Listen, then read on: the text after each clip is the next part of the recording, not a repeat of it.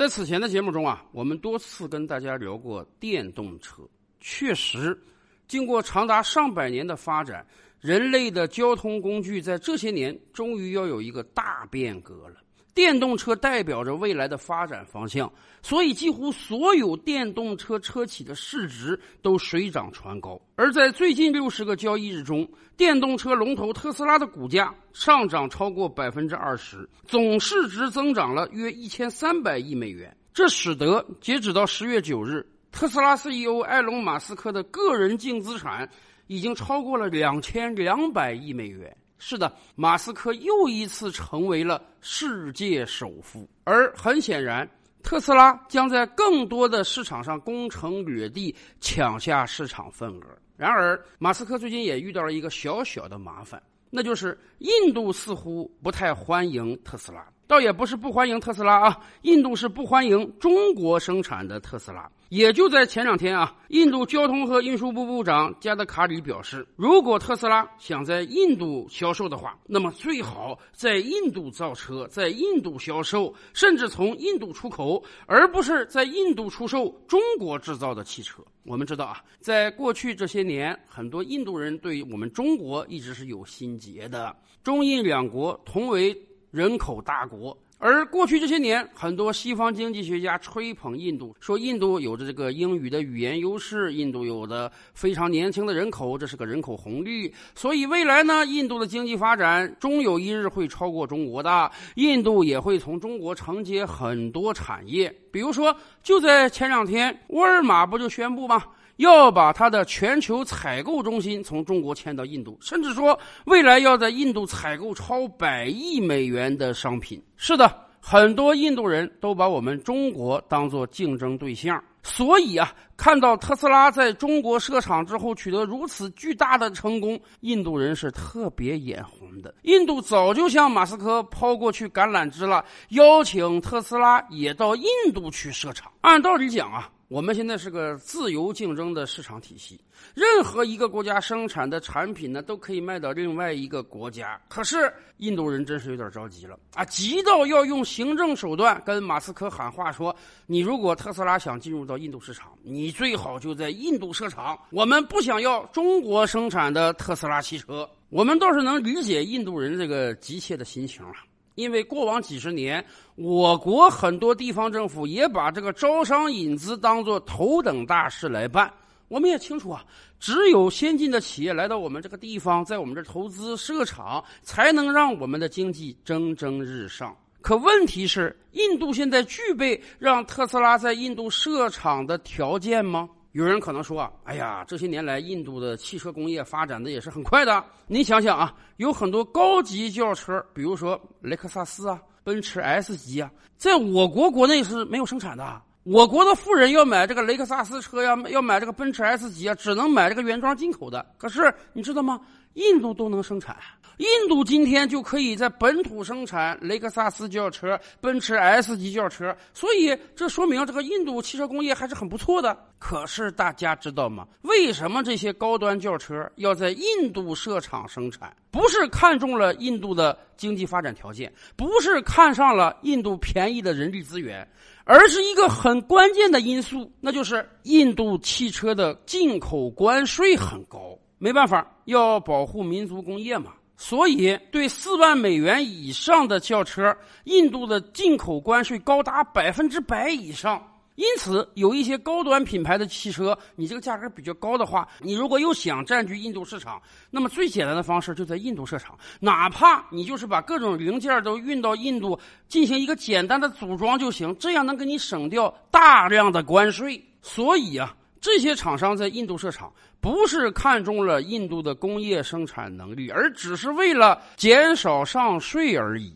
这些年来，印度为了招商引资，也是下足了血本啊！什么电脑生产线呀，手机生产线呀，印度政府早就出台政策啊，任何一个跨国企业，你如果愿意把这个生产线迁到印度，印度将给予税收上的优惠和现金上的回馈。也正是因为这个原因啊。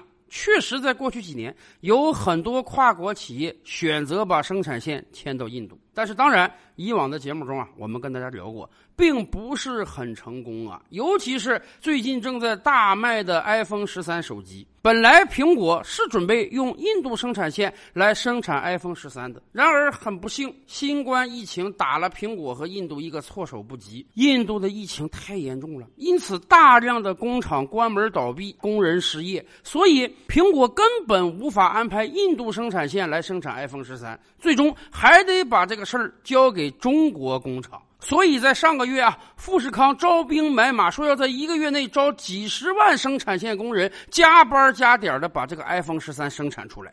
所以以往的节目我们就跟大家聊过啊，幸亏有中国工厂能接得住这个订单啊，否则就靠印度工厂，你这个 iPhone 十三现在恐怕得大量的短缺。所以啊。有了 iPhone 的前车之鉴，我们觉得马斯克有没有可能到印度设厂，他真的需要好好考虑了。虽然在过往的一年啊，印度政府不断的向马斯克抛橄榄枝，甚至他们的官员承诺说，你要什么样的优惠条件，我们都给，只要你能够来到印度设厂。但是很显然，至少在未来几年，特斯拉到印度设厂这个可能性还是极其低的。为什么？两方面原因啊。首先，第一。对于特斯拉而言，如果真的能在印度设厂，那么很显然，它在印度生产的特斯拉直接供应印度市场是没有巨额关税的，这有助于它呢开拓市场。可问题是。印度市场规模有多大？在刚刚过去的二零二零年呢，印度市场总共销售了超过两百四十万辆汽车啊，这个数字听起来还可以啊，挺大的。但是我国销售了超过两千万辆汽车，我们的规模大概是印度的八倍到十倍。而印度的两百四十万辆汽车中呢，大概只有五六千辆是新能源汽车。在过去几个月啊，我国新能源汽车的销售量占到了全体汽车销售量的百分之十以上。也就是说，如果不出现其他意外情况的话，今年我国新能源汽车销售量可能要破两百万辆。而对于特斯拉而言，中国市场占到了特斯拉全球销量的超过三分之一。所以呀。这么庞大的市场，才支撑特斯拉非常愿意到中国来设厂。可是反观印度，过去一年才销售五千辆新能源车，就算特斯拉把这个市场全占过来，这也实在是太过渺小了。而且大家不要忘了，印度人的收入水平是很低的，低到什么状态？按人均 GDP 算啊。我国大概是印度的五倍到六倍。印度今天啊，人均 GDP 连两千美元都没有，所以您可以想象，普通印度人能不能买得起车？即便能买得起车的印度人，他买的是什么样的车？几年之前啊，印度有个汽车生产厂商啊，别出心裁的推出了一款车型。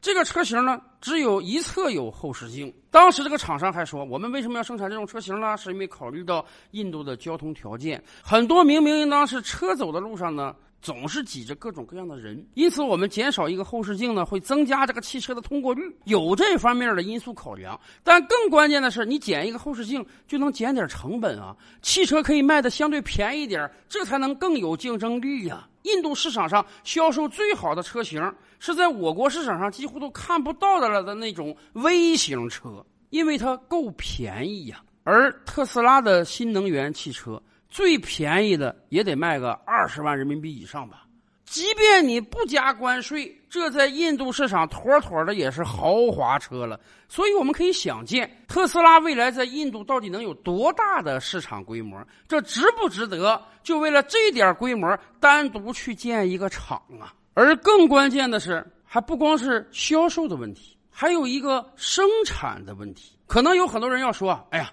如果特斯拉到印度设厂，那未必说只供应印度市场嘛？考虑的还是印度劳动力便宜啊。刚才我们也说了，我国人均 GDP 是印度的五倍到六倍，那么所以啊，我国工人的工资那也至少是印度普通工人的工资的三倍到四倍。所以这也是为什么这么多跨国企业愿意到印度设厂的原因，在人力成本上，印度还是有优势的。可问题是，对于一条复杂的生产线而言，对于一个跨国的工业生产企业而言，人力成本固然要考虑，但不能是唯一考虑的因素。对于特斯拉而言，为什么在短短几年之内它能一飞冲天？二零二零年之初啊，马斯克的身家才两百多亿美元，到现在两千亿美元以上了。再倒退两年，二零一八年的时候，马斯克甚至说，特斯拉恐怕已经在破产边缘了。这有个很重要的原因，就是因为特斯拉选择了中国。放眼全球，恐怕也只有中国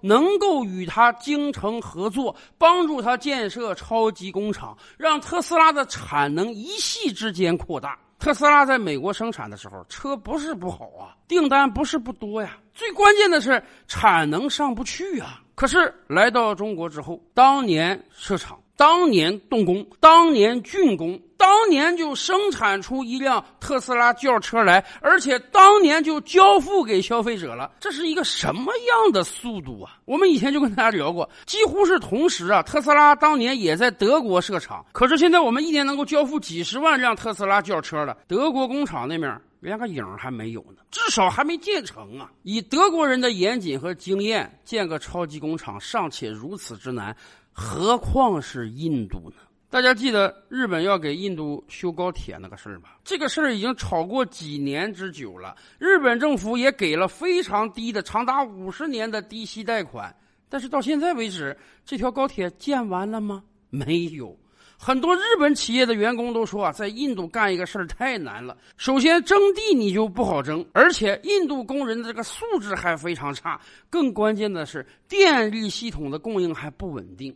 对于一个制造业企业而言，不是说只有人力成本低，我优势就大呀。你要各个方面的精诚配合，才能把一个生产线迅速的搭建起来呀。就像苹果的生产线那样，好不容易搭建起来了。只是组装一个小小的手机而已啊！然而一场疫情使得整个生产线报废，iPhone 十三无法生产。大家知道吗？生产一辆轿车比组装一个手机那恐怕要复杂困难的多。印度真有能力承接这个活吗？要知道，由于发展的太快，说实话，特斯拉的品控啊不是很好。很多今天不选择特斯拉的车主。人家一个重要的原因就是啊，感觉到特斯拉不像二三十万的车，毕竟这个生产经验还是少，所以有很多特斯拉汽车啊造的有点粗糙了，这个门缝都特别大。而买了特斯拉那些车主呢，主要也是考虑到它的科技感，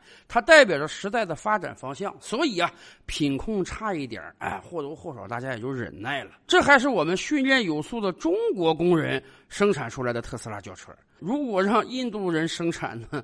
您可以想象，未来特斯拉的轿车将变得多么粗糙。所以啊，即便印度官员不断抛来橄榄枝，甚至以特斯拉不能在印度销售为要挟，但是我们可以想见啊，特斯拉在印度设厂这个事儿真的是很难实现呀。